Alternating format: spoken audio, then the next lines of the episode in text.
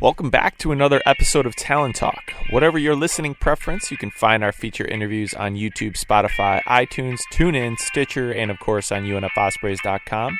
Don't miss our chats with student athletes, coaches, alumni, and Ospreys in the pros. Now, let's get to today's episode. Welcome back to edition number 39 of Talon Talk. We've got a pair of guests on today. Um, great UNF men's golf connections and, and Northeast Florida golfers, uh, Jordan Batchelor and Mike Matisse. Mike is playing right now. Jordan is also playing, but moved into a coaching role here at UNF. Thanks for being on. No problem. Yeah, no Thanks problem. for having us. So you guys, you guys were doing some playing recently. Uh, elaborate on where you guys were playing, uh, what what you were playing in, and uh, how that was. Uh, yeah, I think Jordan and I both played a, a handful of rounds during the summer. Um, golf is usually like social distancing. It's the one thing you can do uh, really during this time. So we were able to take advantage of that uh, to the fullest potential. And uh, um, so grace, graciously, I, I don't know how it happened, but um, this year for USGA, they did no qualifying. So they went off of uh, just ranking only. And uh, Jordan and I happened to be ranked high enough in the World Amateur Golf Rankings. So we uh, sneaked in and uh, got to play in the United States Amateur this summer, which was, I mean, it was a blast. The views were awesome, and uh, we had a great time. Yeah, how was that for you, Jordan? Uh, it was awesome. I mean, it was the second USAM I played in, and this year versus the last one was much different just with everything going on. But this year the venue was uh, really cool. It was up in Oregon, right on the coast, which was beautiful. So yeah, it was a nice nice place to spend the week, and luckily I had Mikey there with me, so we were able to have some fun up there. Had you guys ever been out to that part of the country before? I haven't personally. It's the first time I'd really played golf on the West Coast. So, but yeah, it was it was awesome. Yeah, I've been uh, to the West Coast a few times, Northern Cali, Sacramento area, but never as far up as uh, Oregon. Um, we flew into Portland, which was was a sight to see. Uh, I I did. Jordan flew into Eugene, but Portland okay. was was uh, was interesting. Yeah, you get uh, you get some mountains coming into and a lot of a lot of forested areas too. Very different. Is it different playing golf out there for you guys when you play? You know, the few times you have played out in the West Coast, is there anything? Different in terms of how the ball travels or just how the ball rolls or whatever? Um, I think specifically at Bandon, uh, place was rock, rock hard. So it's a lot different than Florida golf. Florida, your sea level and everything's kind of a little bit moist and wet. Uh, so the ball did travel on the ground a lot further than it did here in Florida, which was nice to see because if you can hit that low one, a little bullet, then you could uh, really maximize your roll out there but it's also tough because then you have some trouble like holding holding some greens, so front pins. So uh, it was a good test of golf, definitely. Yeah, how about for you, Jordan? Uh, yeah, I mean it was definitely different. It was uh the type of grass that like I don't think most people realize, but like the type of grass you play on has a big big difference on how the ball reacts, and the type of grass out there you don't see on the East Coast really, um, especially Southeast. So that was uh, it was fun to play on. It's it usually takes a day or two to kind of adjust to kind of how the, everything uh, ball and the club reacts to the grass. But uh, yeah, I mean it was golf. I think is it's usually the same principles wherever you're at. You got to hit certain certain shots. Got to hit good shots no matter what. So, mm-hmm. uh, but yeah, other than that, it was it was pretty good. What was it like to get selected? How did that process go? Um, and do you know why the re- what the reasons for no qualifying were? Yeah, I can I can expand on that a little bit. So uh, initially, the USGA said uh, no qualifying. We're going to do the top 225 people in the world amateur rankings. Um, so that was their goal that they to get as many people out of that as possible. And then with some travel restrictions, some bans on coming in the United States, some internationals obviously couldn't get into the United States, so they could not could not uh, unfortunately play in the event. So that opened the door for Jordan and I uh, being just outside uh, 225.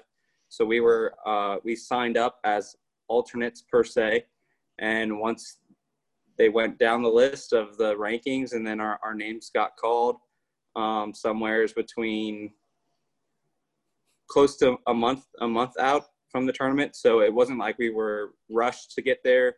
Um, when we got we both got the phone calls, we were we were very excited uh, to be playing in the event. Did one one of you know earlier than the other, or was it kind of like simultaneous? It was it was it was within a day or two, I think. Mm-hmm. Um, mm-hmm. It was yeah. I mean, it was very very close. So it was it was exciting. So when you yeah. both found out that you were doing it together, how does that go? I mean, you guys are like competing against one another, but obviously rooting for one another at the same time. And then I'm sure you've probably played against some people out there that you've played against before. Is that the case? Yeah, definitely. Um, so Jordan did get the call first the day before, and I'm like, wow, man, him and I are ranked really close. So I'm, I'm like, my number must be up pretty, pretty soon, and sure be it the day after I, I got the call. But back to your question, um, playing playing together out there and practicing together. Jordan and I, we played uh, practice. We practiced together, played the par three together beforehand. Um, uh, we tried to link up in the practice rounds, but unfortunately, USGA had set practice rounds times based on the course you, you were playing. So Jordan and I were on opposite ends of that, but we still uh, got together for lunches and um, and a little practice session. So that was fun. Changing gears a little bit, Jordan, congrats on now coaching here Thank and you. continuing that. It. Yeah, that's that's very cool, and I'm sure that's you know a satisfying thing to come in as a player and then being able to be respected is enough to be coaching. Um, yeah, for sure, sure. It's very fun. How is that? You know, obviously, Mikey, you're playing, and you know, Jordan's now coaching. you're coaching some of the guys that you're, you know, you were teammates with. What's that experience like?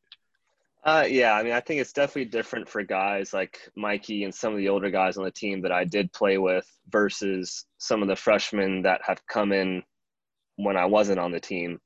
Um, yeah, I know Mikey and those the older guys are all going to do the right things, and I really don't have to be in their ear much about practicing hard and doing all doing all the right things with school. Um, but yeah, I mean, I think it's it's definitely nice for me since I was in their shoes so recently that I kind of know the struggles that pop up and all the things they have to deal with. So I'm hoping that'll kind of be a good uh, a good way for me to connect with the younger guys on the team and help help them out as they kind of go through their college golf career.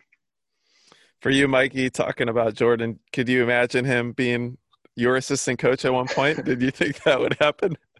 No, I don't. I did not think that would happen, but I, I think I think uh, our coach Scott Schroeder has done a great job uh, with our assistant coaches, bringing in uh, a little younger guy that um, the people on the team can gel with a little bit more. Uh, we can talk to a little more easier. It's, there's not really like head coach, like uh, I don't know if I can talk to him about that, like a barrier. But with a younger assistant coach that like, especially Jordan, right, right out of school, becoming an assistant coach. I mean, that's that's a great contact to have, and, and someone we can really fall back on.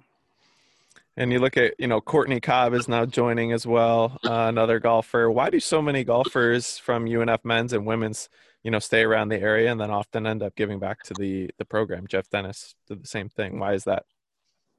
I mean, I, I think Jacksonville is a great golfing community, and it's a great way to network. I mean, you you meet a lot of great people, and I think obviously UNF is one of the premier college golf programs in the southeast, especially. Um, so if, if you want to stay involved in golf and kind of branch out from there, I think it's a great a great stepping stone to kind of propel you in your whatever career you choose. But it's definitely going to help you meet all, all the right people. Mm-hmm. Yeah, certainly. Talking about work right now and, and golfing, uh, what does practice look like? How how are you guys going about that? I know we talked a little bit off the record, Jordan, about that, but what's that like for you too?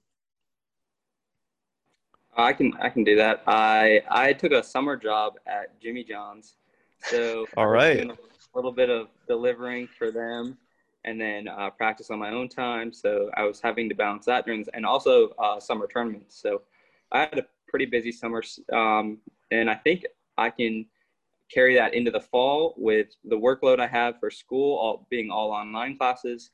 Um, I can do that uh, towards the nighttime, um, and then I can do maybe work uh, once or twice during the week, and then still be able to do my team activities with the team and get my uh, practice sessions in. Yeah, what's that like for you as you transition into this new role, Jordan? Uh, I mean, I think right now it's a very strange situation for everyone. So we're just kind of adapting every day to what we think is going to be the most productive for the guys. Um, we're lucky with golf that it's a lot easier for us to deal with it than I think a lot of other sports right now.